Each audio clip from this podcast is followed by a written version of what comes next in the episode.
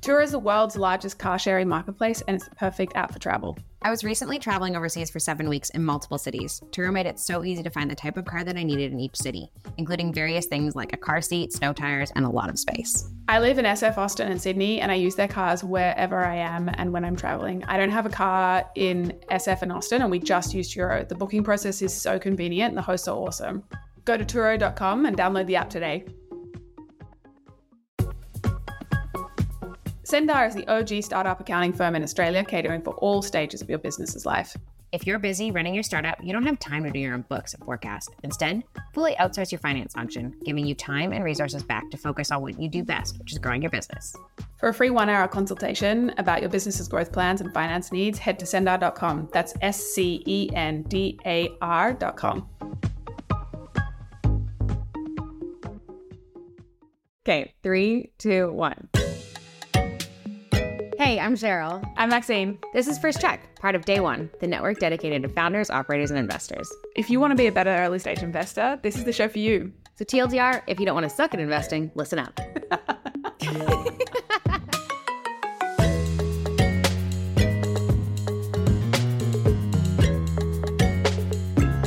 we have Judy on the show today, and I'm really excited about the fact that we get to talk to Judy because when I met Judy, it was uh, three or four years ago, and uh, Maxine, Judy, and I were both in the very first cohort of the Airtree Explorers, which is a fantastic uh, angel investor on ramp. And we got to know each other through that program.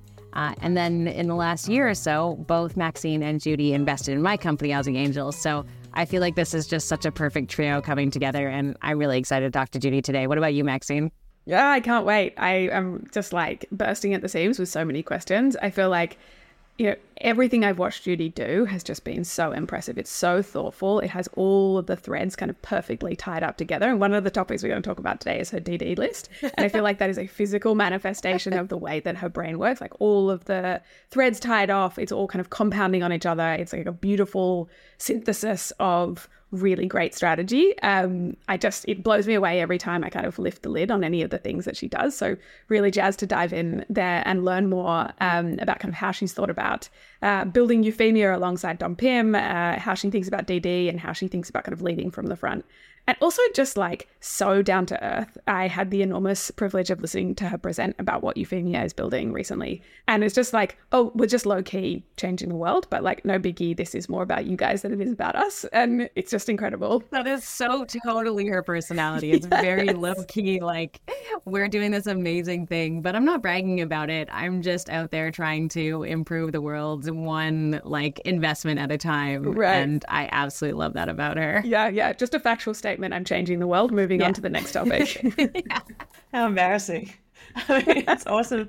I'll try to live up to those expectations um, for anyone listening who doesn't know me um, today. But thank you both so much for having me. Like it's such a such an honor. Um, like I'm joining from the uh, Wurundjeri people of the Kulin Nations land where I'm living um, at home, and just want to extend that respect to anyone who's listening wherever this content may be reaching. Like um, I don't want to date this podcast too much, but like we're coming up to a referendum, and I just think like it's a really great time to just think a little differently about the meaning of place. And, you know, a big part of Euphemia's thesis is to go big and grow home. And we're just so passionate about the Australian startup ecosystem and making it a place where anyone can be successful. Um, and, you know, like speaking of success, like in our preamble, I was just saying how, like, I would say this is a room of three of the most ambitious women in the Australian startup ecosystem, all working tirelessly. Like, if I got the chance to do a reverse intro of each of you, it would probably be three times as long and three times as impressive for each of you. So I'm just too kind. Yeah, grateful to be here. I love the work that you're both doing for our ecosystem. So thank you so much for having me. Oh, wow. Well, it's very mutual. Yeah. We'll have to come back to that at some point. yes, yeah. I do want to take this moment. I'm coming from Gadigal land today and do think it's a very important political moment in Australian history as we come up to the yes vote, or what will hopefully be the yes vote. One of the topics I'm really excited to dive in with you is about this idea of leading from the front and uh, kind of how do you think about influencing change in the ecosystems that you're in. But before we dive in there, a question we ask at the beginning of all of these conversations, because, you know, First Check is about us as investors and thinking about how we level up. What was the first thing that you ever invested in? The first thing I ever invested in, I'll start with my personal one and then I'll talk about the first deal that Euphemia did. Um, so, my first ever personal investment was at the local hardware store in the Blue Mountains when I was about seven years old.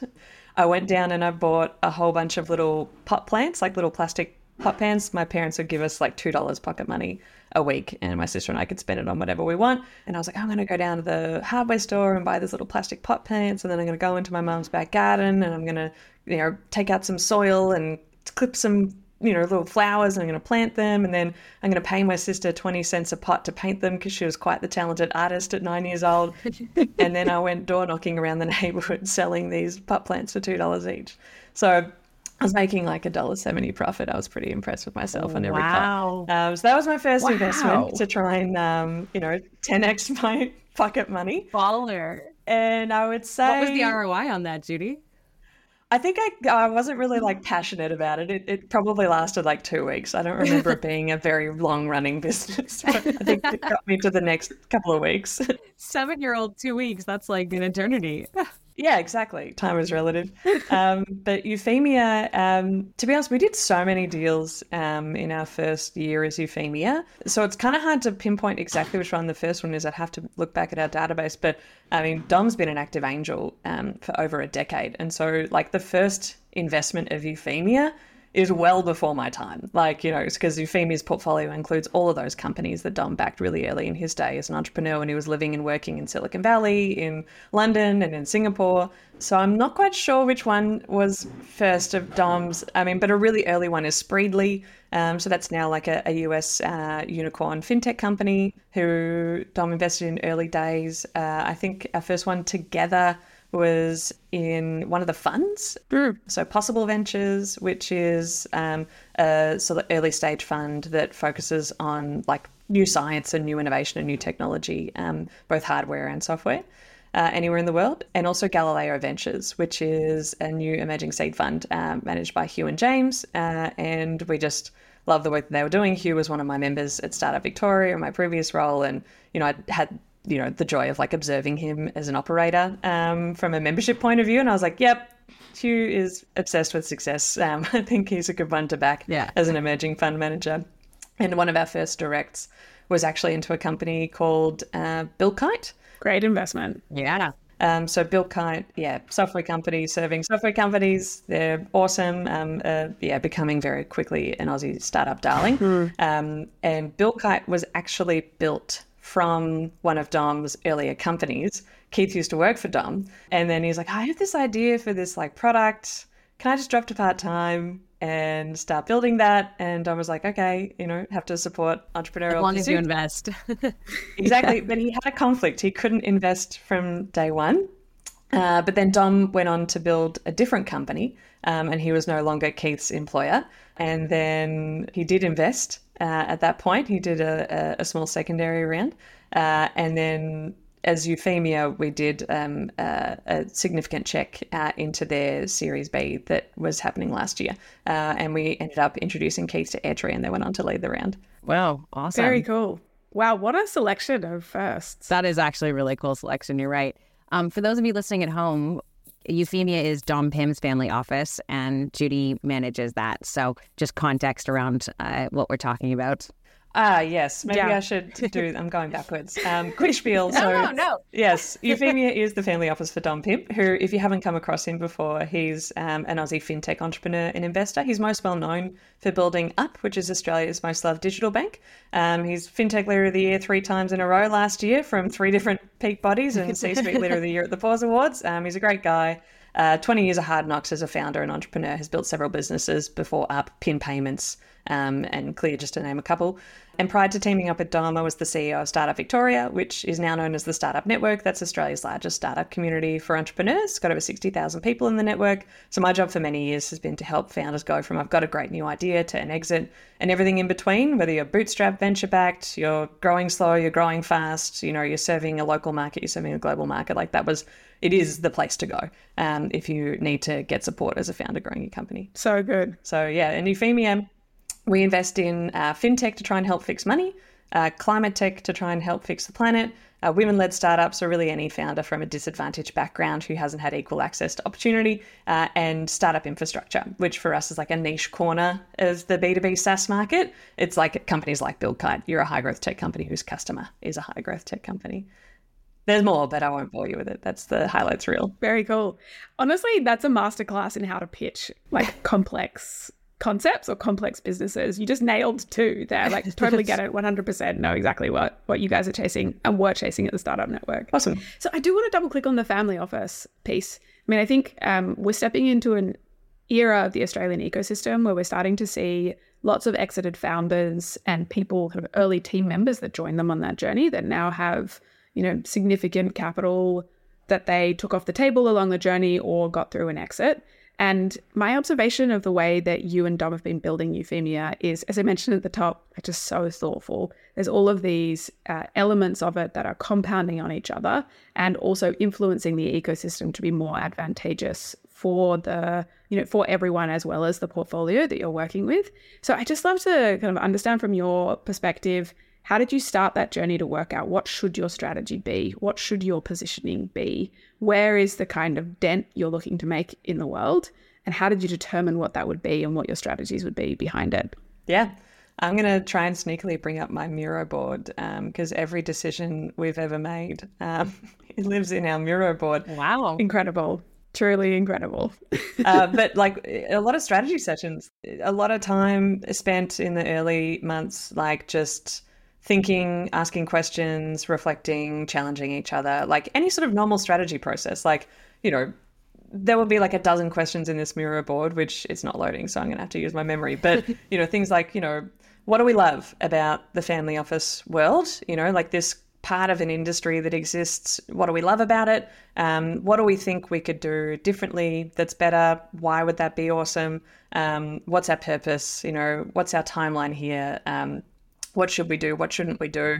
All of the normal things when like you're setting a strategy where it's really just about deciding not just what you are going to be but more importantly what you're not going to be. And for us one of the main things like both of our experience like dom as a founder raising capital um, in his previous ventures and me sort of like acting as a representative for the founder community something that we both experienced and observed was that typically a family office was a little bit more opaque um, harder to find, sometimes by design and sometimes just because they're, you know, intergenerational beasts that like they have more like bloat than an enterprise in terms of how much like red tape they can be.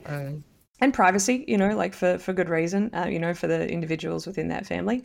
But for us, like we wanted to build something that was kind of the opposite of that, something super accessible, super transparent. Like you knew where the front door was and it was open and you could walk in. And even if we didn't write a check, we could hopefully deliver some value, you know, in some way for you.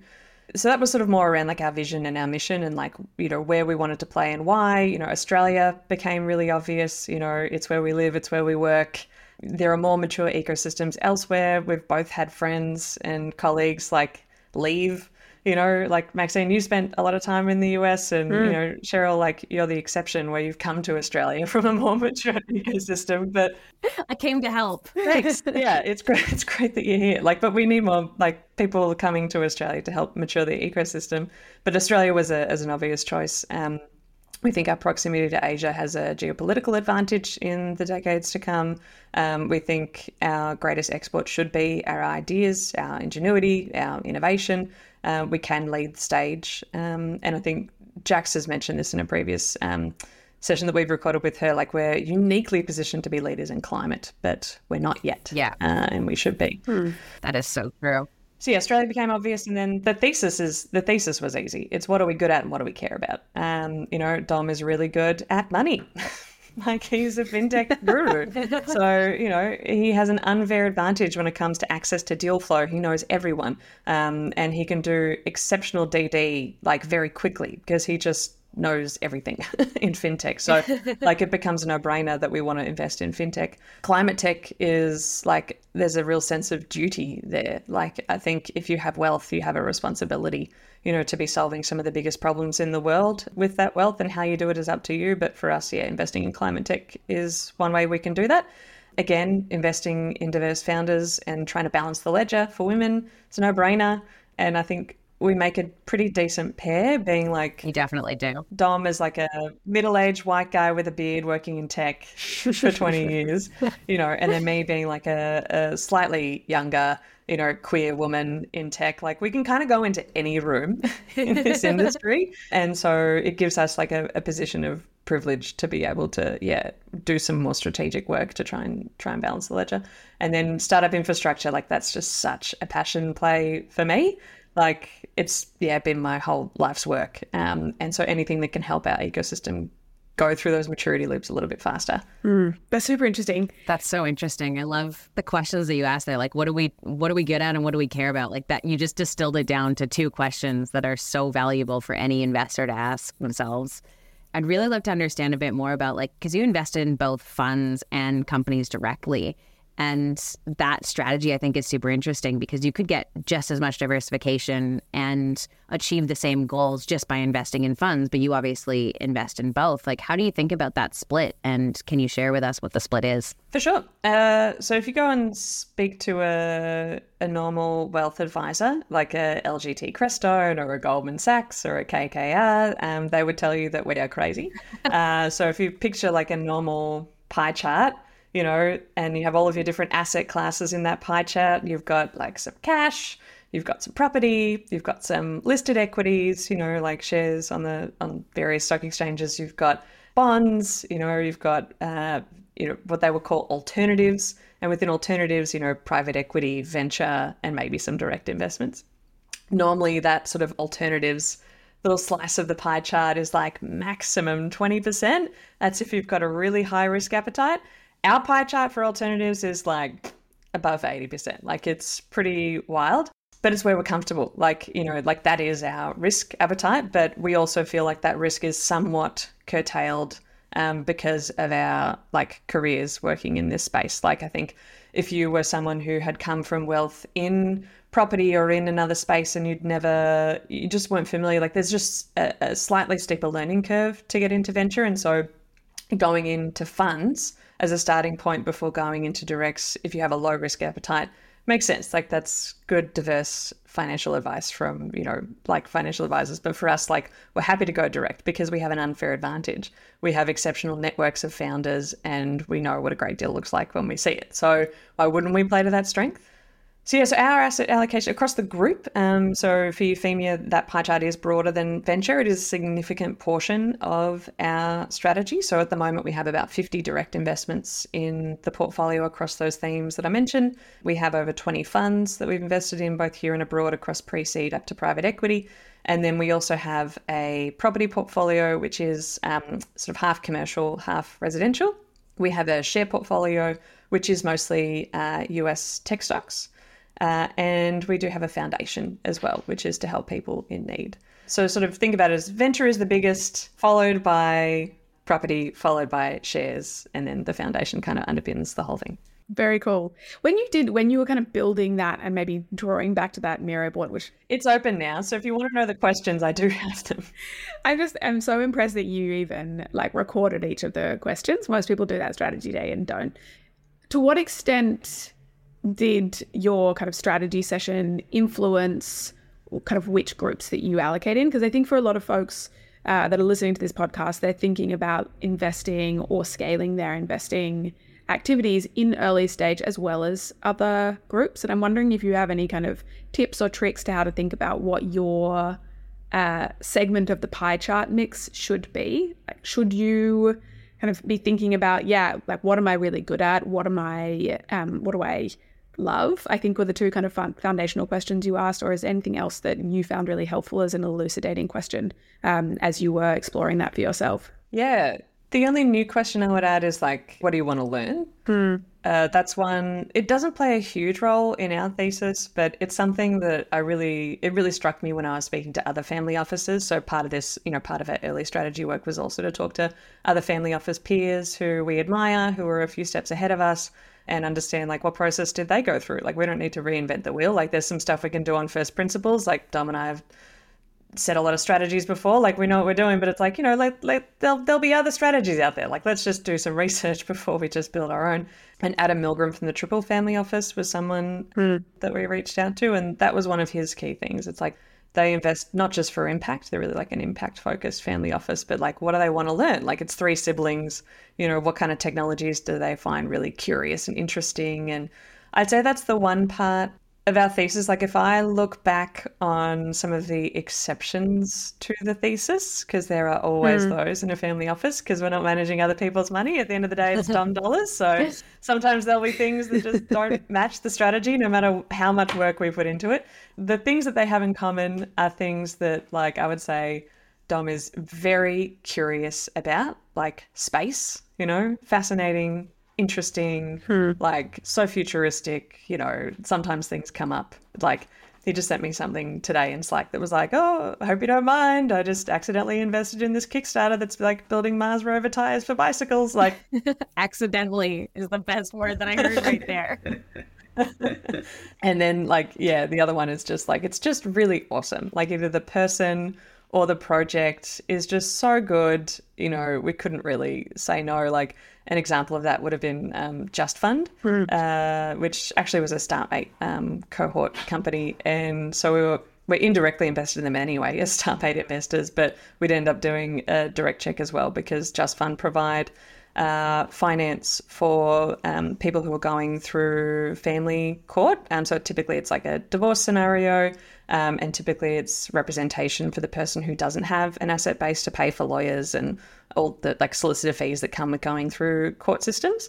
Um, and then that loan is then repaid from the settlement. Um, so like hmm, how awesome is that? Like that's typically women who are in a disadvantaged position. So yeah. Yeah. So good. Yeah, for sure.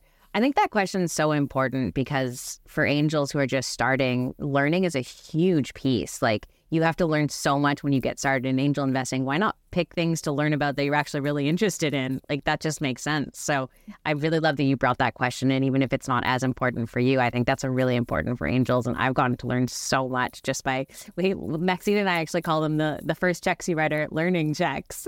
Yeah, absolutely. Like the first year to year and a half of angel investing, the advice I often give is to invest through something like Aussie Angels, invest through syndicates, or invest the smallest possible check you can while you're learning so that you can kind of get those reps out, you know, build that touch point effectively as you're kind of learning, okay, this is how I make that decision. This is how I get excited. These are the kinds of founders I really want to back. You know, especially while you are out in market, kind of public as an angel investor, you start to see a lot more decks, obviously, and meet a lot more founders than you can invest in. And so it's just the, the best best learning journey to go on and I think really valuable as a way to kind of learn how to be a great investor as well. I do one of the things I've observed you Euphemia and also you do really really well is kind of compound the strategy and compound the impact for the founders that you work for. So little things like or actually not that little things like thinking about how you can connect people in your portfolio who can like sell to each other or lift each other up, kind of find those strategic synergies across your portfolio. There's obviously Dom, right? Like you've done a wonderful job of building strategic synergies with the things that he is excellent at and the unique access that he gets in the ecosystem. I'd be interested to know kind of how you thought about that kind of cross synergy piece, almost like the connective tissue across your entire synergy, as opposed to just the kind of linear strategy. Yeah. How did you identify those and how do you think about building that? This is a topic I could talk about for like months. yeah. So I would talk about this as like the network effect. Mm. Um, and I would say we are like a network powered family office um, as an investor. There's a lot of overlap and it's also it's definitely in my wheelhouse of what I know how to do really well in terms of building communities, right? Like, um, you know, I was part of building Australia's largest startup community. And so, mm. so much of that is just about knowing where the interconnectedness is across that ecosystem and then firing off people to the right information or the right person or the right answer at the right time. Mm. So, we're definitely looking at bringing a lot of that into what we would just call like portfolio success. I would say a lot of our plans aren't yet live, but we have a few cool things that are in the works. So, for example, like the position that we're in as a family office is quite unique in terms of the amount, just the sheer volume of investor updates that we get. Mm. So, we get investor updates from all of the funds, uh, from all of the direct investments, and then not just from the funds, but then we're also learning about each of the companies within the funds. So, like the indirect portfolio is like hundreds um, if not thousands, of like companies. And so, f- from a data point of view, we've actually got a really interesting insight into like what's the average TVPI, like total value paid in, of all of the funds from like year one to their current vintage and how do different funds compare based on their focus or their st- stage or the team or hmm. how big the fund is. Like we can just pull really interesting things from that data. I would love to learn more about that data in particular if you're willing to share. Yeah well i think Look, cheryl's eyes immediately sparkled. Yeah I, I, do think there's a way that we can de-identify some of that information and start sharing it. Hmm. because yeah, and, and the pro like the project that we're actually working on right now is how do we use a lot of the AI tools that are being developed now around um, knowledge models, uh, you know, LLM tools, etc., to then basically scan all of that information, whether it's an email or a document or a link to you know a registry direct portal, whatever it is. Like, how do we scan that information for the things that really matter, pull that into you know a working memory system and then from that working memory system query it or have it send us things that we've told it are interesting to us you know so it's it just takes the admin out of it. And the good news is like we're not the only people in the world trying to solve this. Like everyone in the world wants what we're calling a euphemia brain. Everyone wants one um, for their own data. Yeah. Uh, we've actually invested in a company that's building this as well. But so once that's ready we're building just an mvp version which is just a shitty airtable. But when it's ready. Perfect. We'll plug the model into Aussie Angels because we've got tons of data as well. We will share it for sure. But in terms of connecting founders, there's so much we could be doing. Um, I think the balance is we don't want to recreate what already exists. You know, like the peer-to-peer models, etc. There's so many of them, and if we were going to build one for all of our founders in the portfolio, like it would just hmm it would just have to be significantly better or different than everything that's out there. Like if you're a founder, you can sign up for, you know, a membership with the startup network and connect with founders at a similar stage to you, you know, and talk shop on a monthly basis and get access to education, mentors, advisors, etc. So it would have to, you know, you can do that in any sub community. Like Airtree has one, Blackbird has one, Startmate has one, um, Innovation Bay has one. So like everyone has one. So if we were going to build something at Euphemia, it would have to be better than all of those. And I think I'm still not sure whether we want to just direct founders to the best of what exists and help uplift everything that already exists rather than recreate our own. I'm, I'm not decided yet. I think the cool thing about what you do though is around like compounding the value across the portfolio. So when you think about mm. an investment and think about the value that you can add, it's not just like what can you and Dom add. It's about well, how can we de-risk this in- investment by connecting something within the portfolio? And, and as a portfolio company, I feel like I've been exposed to that. But I would really love to understand like how how do you think about that when you're looking at a new investment? How do you bring in what value can compound in order to de-risk that potential new one? Yeah.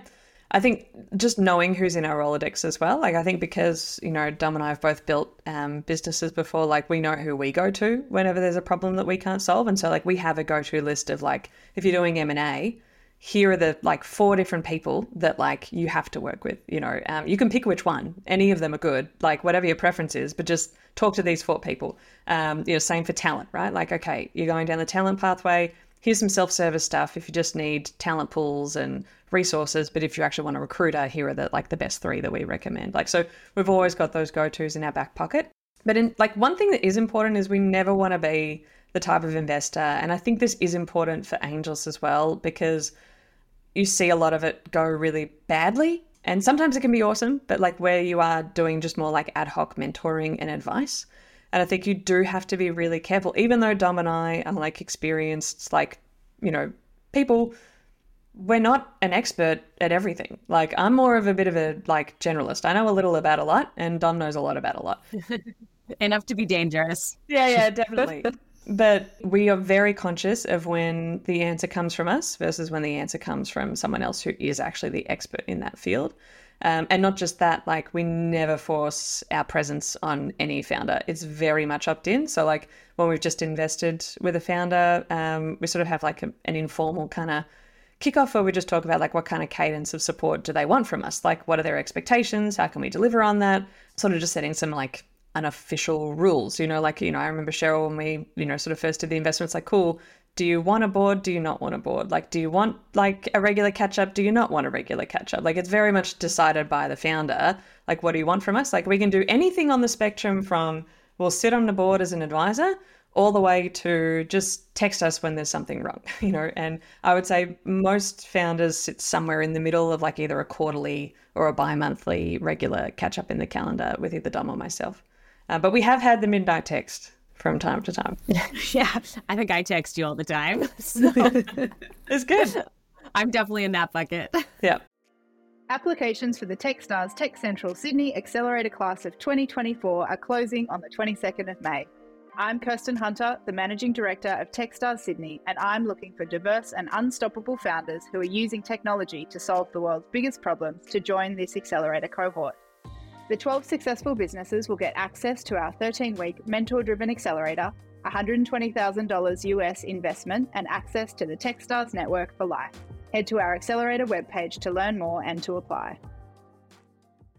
I think it is really valuable as an investor who's not investing other people's money. So, like as an angel investor or as a family office, you know, recognizing that there are these kind of ranges of support you can provide and being, you know, aware of the fact that uh, of the informational asymmetry between you and the founder and being careful not to kind of be too heavy handed as we kind of lean in on support. Totally. I see a lot of people navigating that line unsuccessfully and recognizing, you know, having some empathy as a founder, it's really hard to say no when your angel investor is like, hey, can I intro you to this person or can I do this thing for you? Or like, mm-hmm. you know, you kind of have to feel there's a moral obligation or sometimes perceived to be a moral obligation to say yes and recognizing that that like power dynamic might not actually serve the founder. So I love that as a methodology, just like an open uh, catch up saying like, how would you like me to support or ask to support depending on how you're investing? Yeah.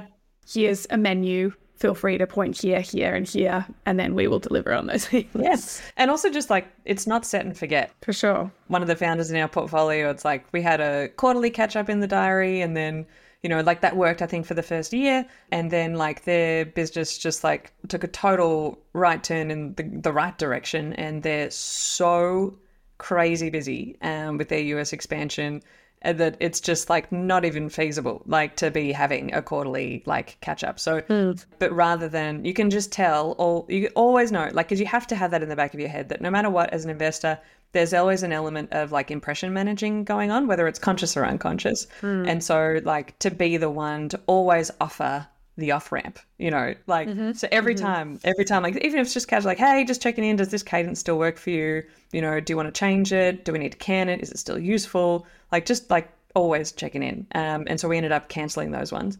Um, but then we just catch up like ad hoc uh, when it's needed. That's so cool. So I'd like to take a little pivot here and talk a little bit more about your DD checklist and how you think about saying yes to a founder. Another kind of really thoughtful place I've heard a lot about from folks of the both delivery of your checklist, but what it looks like on the at a back end. And Cheryl's laughing because she's seen it. I know, and I'm like, I'm going to add some more color there because I had the pleasure of uh, supporting Judy in one of their um, investments that they ran, and she shared their DD checklist with me. And at first, I was like, "Holy crap! Wow! Like, there's some really great insights here." And then I was like, "Wait, the structure of this is just."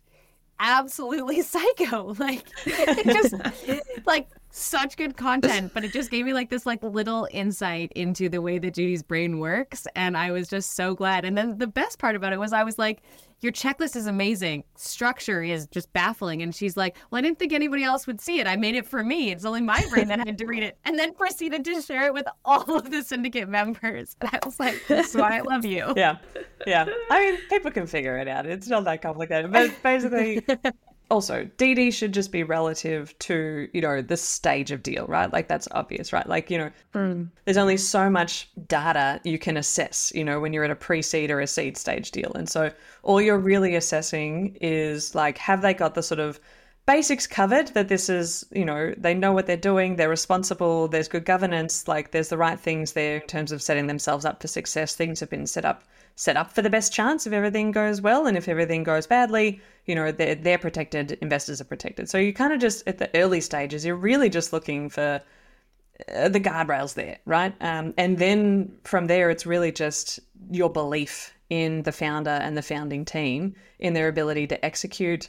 And then also you have to believe that the market or the opportunity or the timing is like they've got tailwinds rather than headwinds. So mm. like at a high level that's really all we're looking for the structure is good the founder and the people are good, the timing of the market is good. You know, like you just kind of want to set them up for success in the early. Like, there's nothing else to do. You can't really look at historical spreadsheets of before you can't. You don't want to you don't want to be like interviewing like their customers, you know, because they're early adopters and you might risk them like lose. Like, you know? You just don't want to overkill and over engineer and also over resource. Like, we are a small team. Like, it's just myself, Dom, and a bunch of outsourced lawyers and advisors and accountants. So, we don't have time to do a huge amount of DD on early stage deals. When they're later stage deals, it's a different thing. Like, you know, if you're doing sort of series A and above, there's a lot of data to look through. You know, there's information you can pour through. You can run different tests and blah blah blah.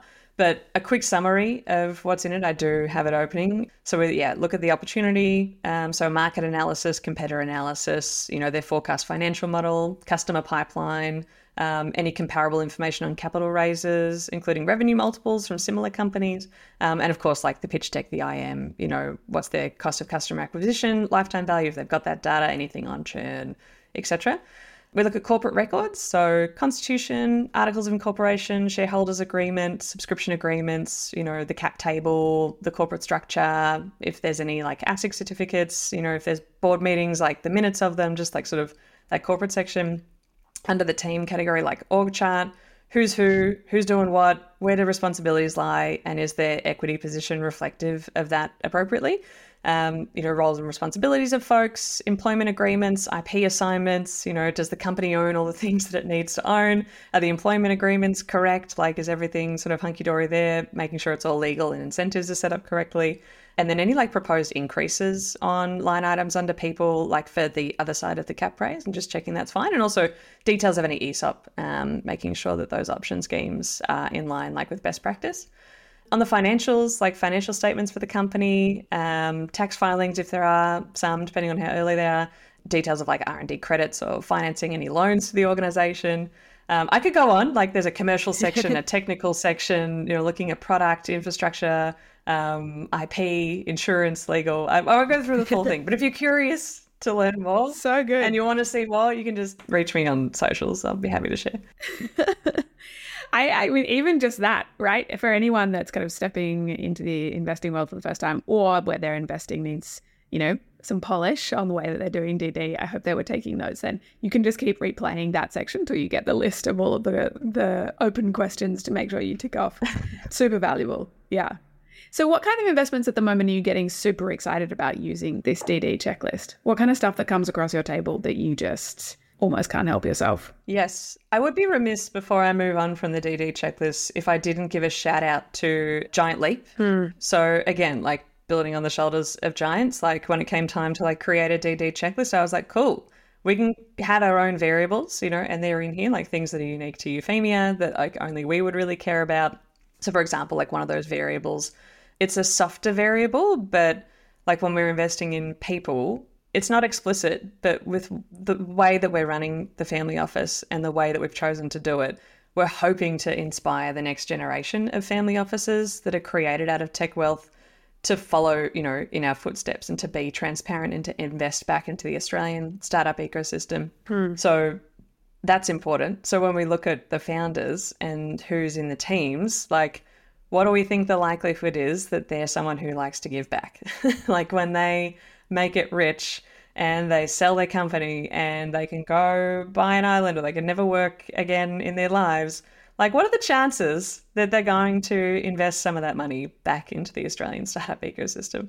Like, that's something that's kind of unique for, you know, Euphemia Hmm. But so much of this DD checklist actually comes from Giant Leaps DD checklist, which it's an investment fund of ours that we've supported. Um, and Rachel Yang, who's uh, you know like a friend, and um, she was the former chair at uh, Startup Victoria during my time there. She's one of again one of those friendly phone calls you make to appear, be like, "Hey, I'm building our checklist. What's yours look like? You know, um, what's in there?" And just being able to sort of just see what other people are doing take the bits that resonate for you and leave behind what doesn't. So cool. Yeah. Really cool. I love that. So thank you, Giant Leap, for supporting Yep. Judy to get here to then share it all with us. Exactly. I also I just think it's where progress is made for humans, right? It's like standing on the shoulders of the people that have done it before. Mm-hmm. And like that goes two ways. I love the fact that you actually actively soft filter but still filter for the probability that someone is going to give back into the Australian ecosystem because I think that both uh, peer level acceleration and then intergenerational acceleration is so valuable if we are going to increase the pace of growth, innovation, the impact that we can create as an ecosystem. If everyone is doing that, it just keeps speeding up and speeding up in a really Yeah. super exciting way. And that was an easy one for Aussie Angels. It was like built into your business model. So it was. I was just thinking that. I was like, we must have got like a 10 out of 10 score on that one. Yeah. Actually, though, I've decided I think I like the island option. yes. You could do both. Okay, all right, fair enough. I will buy an island for somebody else. That's giving back. Brilliant. You know, technically Australia is an island, I'm just saying. right, right. I could buy all of Australia and just fix all of the ecosystem challenges in one go. Oh my gosh. Speaking of ecosystem stuff, Judy, you spent quite a while at Startup Vic, which is now the Startup Network, and actually you were there when we, when we met. Yeah, would love to understand a bit more about like your time there. What were some of the trends that you saw, and and like where do you think we are going in the future? Yeah. What an amazing chapter of my career. Like I would say that yeah, my time at Startup Vic changed my life completely. And it was just freaking amazing to be a part of like a community where everyone is just trying to help everyone like succeed. An interesting trend I saw was the, the the change in the gender ratio of founders. So um, when I first joined the organization uh, in 2018, we would track metrics on like attendance at events um, and member member metrics. It was about one in 25 of our founders were women in 2018. Um, and when I wrapped uh, at the end of 2021, uh, it was one in five. Wow! So huge congrats! Well, it has nothing to do with me. It ha- it's just like a reflection of the ecosystem. I'm sure it had something to do with you, Judy. Uh, no, we just had so many awesome like new people entering the market, like particularly during COVID. Like we had so many people at home who had either been made redundant, dropped to part time, and like the startup community has never been louder, has never been more accessible, has never been this hmm. cool, you know, for like the next gen to, to come into. And it's a viable career path. So we just had so many new people rocking up and willing to take a risk. It's like, what have I got to lose? The world's burning. Why don't I just like try that idea? You know? It quite literally was at the time. yeah. Um, so we saw a huge spike in new in new startups coming into the ecosystems. That was awesome.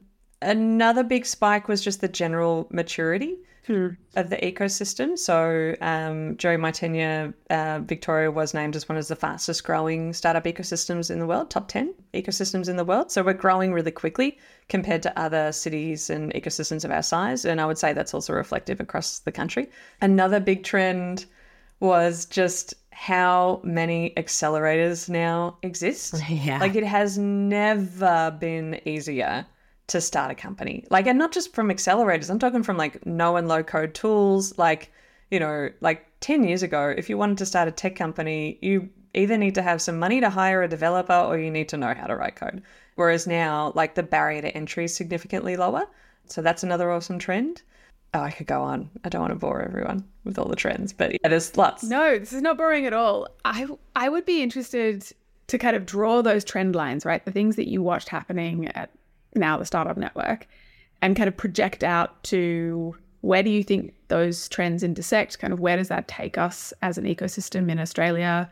If you feel like you have some views on where we're going next, let's say in the next kind of two, four, five, ten years. Yeah, I think from a venture point of view, the landscape's getting more competitive. Um, I feel like every other month I talk to another American or Singaporean or like Indian or someone from or European, like someone from another part of the world that is from a much more mature ecosystem where it is much more saturated. Capital is cheap, it's flowing freely, and there's a great source of deal flow as well. But there's there's now almost like more, you know, if you just think about it like a scale, there's more coins on one side of the scale than there are founders and companies to invest in that look like sort of like venture return style companies. And so hmm. these funds are now looking elsewhere in the world for like, where else can we find great talent? And Australia so far has been a relatively underestimated market, but we have some of the best technical talent in the world. Like, if we just take Jack Dorsey as an example, you know, like founded Twitter, founded Square. When it came time to set up Square's APAC office, scoured the scoured the region. Where can we find the best technical talent? And it was in Melbourne. and he chose to set up the office in Melbourne. And a lot of the things that are built in terms of fintech infrastructure behind Square, like these are tools that serve the rest of the world that aren't even available in Australia and they're built in Melbourne with Melbourne technical talent. So, wow, I had no idea. Yeah. And that's just one example. Like there are so many others of where funds and companies who are looking to expand, yeah, like they're looking at Australia and it's been relatively underserved and they look at the maturity of our market and they look at the size of our funds and they go ha we can like nail it like it'll be so easy to just come in and so what that's going to do like i'm talking like the a16z of the world a a16z of the world like etc you know your tigers they're all coming here to scout talent and what that's going to do for our local ecosystem is breed more competition so we're going to see all of the, like, we're going to have to see check sizes get bigger. We're going to have to see more institutional capital come out of the super funds and into the funds. We're going to have to see more high net worths directing their capital into venture and changing their pie charts. We're going to have to see more angels investing in seed and pre seed deals. Like, to remain competitive on the global stage and not see those companies be forced to flip up and go into other regions and remain Australian companies. Like, we're going to have to see that competition increase. Um, and also in terms of the portfolio success that's provided, all the value adds that should be coming with getting a check, you know, um, that has to improve as well over time with competition. So it's a good thing. Yeah, that's very exciting. That's a very good thing. I also see that as well. Hmm. Oh, absolutely. 100%. Like, I think with the competition coming, I think it also, the other kind of element I'd add there, I think it adds to the innovation of the kinds of funding models and the kinds of value add that I think we'll see in the ecosystem kind of with that competition, which is super exciting. I think kind of re-baselining the entire ecosystem on it's all about serving the founders, right? It's all about how can we best serve them as you know our customers as investors and the more competition drives better value to the customers so i'm super excited for that day Totally. We're so so lucky to be a part of these companies' journey. Like mm, we play 100%. such a the power dynamics are weird with investing, honestly, because like there's this weird power that's held in writing a check, right? But like like we're not the ones that are changing the world. No. Mm-mm. Like the founders are. Like the it's the entrepreneurs and the people working there. And we're not the ones really generating the big return. The founders generate the big return for us. Right. Absolutely. Yeah. Yeah. Like we're just lucky to be along for the ride. And I think that's an important message to keep remembering. Like without the founders, there's there's no business here. One hundred percent. There's no ROI. Yeah. No ROI. yeah. I think it's and I think that as an ecosystem globally, we've kind of collectively, selectively kind of forgotten that for the last year and a half. And it's been really sad to see how quickly we let that kind of vision fall away a little bit and sort of some behavior that didn't reflect those dynamics. But I must say, I'm seeing lots of green shoots coming through the ecosystem, uh, kind of a return and a reminder that that is actually you know, what matters, that is our jobs. We work for the companies that we invest in. We are a way to give them leverage and support, if at all. Like if there's anything we can do, that's our job. And so I'm excited we head back in that direction. Yeah. Yeah. 100%. So, as we start to wrap up, Judy, one of the questions that we ask every guest that comes on our show is what is what is your biggest big cojones moment? So, something that you did was outsized in a brave way I think stepping into this role, honestly, like stepping into the investment landscape, in, especially in the in the family office world, like I have no right to be the group CEO of a seventy million dollar investment global portfolio. Like I am not an investment banker, um, not an accountant. Like I'm not like I am a startup founder, community, diehard. Like I know how to run a company and I know how to grow ecosystems and I know how to work with like I know this space and this sector inside and out. But running an investment portfolio is not something um, you know that I have the credentials to be doing. I'm so grateful to be working with someone like Dom, who that's not the thing that matters when it comes to building Euphemia. Like we can get wealth advice. We can we have great accountants and like, you know, we can make sure that they give us all of the right things to make sure we're protecting the assets and the people that matter the most. But that was pretty much yeah, that was a big cojones moment because I really had to like back myself, you know, and like I am learning oriented and I am like growth oriented and so I was like I can like it was it was almost like how I don't deserve this opportunity is how it felt. Hmm. You know, like it's like holy shit, like this is an incredible learning opportunity, an incredible impact opportunity. Like Dom and I were so aligned on like the mission, the vision, the values, what we could do, but then sort of like backing yourself to be good enough to do a good job. That's probably the scary part because um, a huge part of our portfolio, like the direct investment portfolio, venture's a little bit de risked, but the huge part of the venture portfolio, like I won't actually know, and I've spoken to Jax about this before at a trip. I won't actually know if I'm any good for a long time. Yeah. And that's pretty scary. But that's okay, you know, that's just part of the job. Yeah. I'm so glad you took the job. You're absolutely nailing it, you know, and and taking a really fresh approach, approach that is not common in the ecosystem and just doing it so well. So I think uh, that kind of big owners moment, taking that risk and kind of being leaning into the way that you are different and now building that into a strategic strength. It's just poetry in motion. I'm loving watching it from the sidelines. Ah, thank you. I mean, and there's lots of little micro cojones moments, like, you know, with the job, right? Like, there are lots of hard things, you know, about, like, I think a lot of this conversation has been pretty, like, positively focused and aspirationally focused, but, like, there are some really hard parts to this job. Like, when, you know, when a founder is calling you in tears because, like, they can't make pay run and they have to decide which staff to fire and like they don't want to fire any of it like that's a really hard conversation to have when you know you're talking with founders about like the fact that they have to you know put their company into liquidation and like you know like that's what has to be done and like there's no light at the end of the tunnel here. This is like now we're having a conversation about the art of a graceful dismount and protecting your you know um, fiduciary responsibility. Like those are difficult conversations to have and they do require grit and courage and you know like again you're still in a service mindset. You're in service of that founder doing the right thing by themselves doing the right thing by their employees doing the right thing by their investors doing the right thing by everyone involved particularly in a regulated environment because we are doing a lot of fintech. It's a heavily regulated environment and so you have to know your shit and that can be pretty pretty tough. But again like just lucky to work with so many great founders who like on the hardest of days they just wake up and they're like okay game time. And they just get it done and it's incredibly impressive and um, even when companies fail like the founders are still people that we would happily back again uh, to go on their next journey with them because that and, and i think that's an important message for this time in the market because i'm seeing a lot of companies dying quietly and I just wonder how much of that is driven by the fact that they want to, you know, save face and, you know, no one wants to fail and all that kind of stuff. But like for me, a failed founder is an experienced founder. And that's someone that, that, like in terms of DD checklist, like have they built companies before? Like, I don't care if they've had exits before. Like, if they've had exits before, they probably don't need us, you know? so I just, yeah, if there are, if there's a chance that any founders are listening, like, yeah, experience and failing, you know, sort of hand in hand if you can make sure that you navigate it um, on the way down with grace. 100%. I would plus one or maybe plus a hundred to that statement. Plus a thousand. Like, I think Australia, yeah, Australia is not doing a good job at the moment of celebrating and facilitating founders to, I love that phrasing, the graceful, Gracefully exit. yeah, the graceful dismount is so good.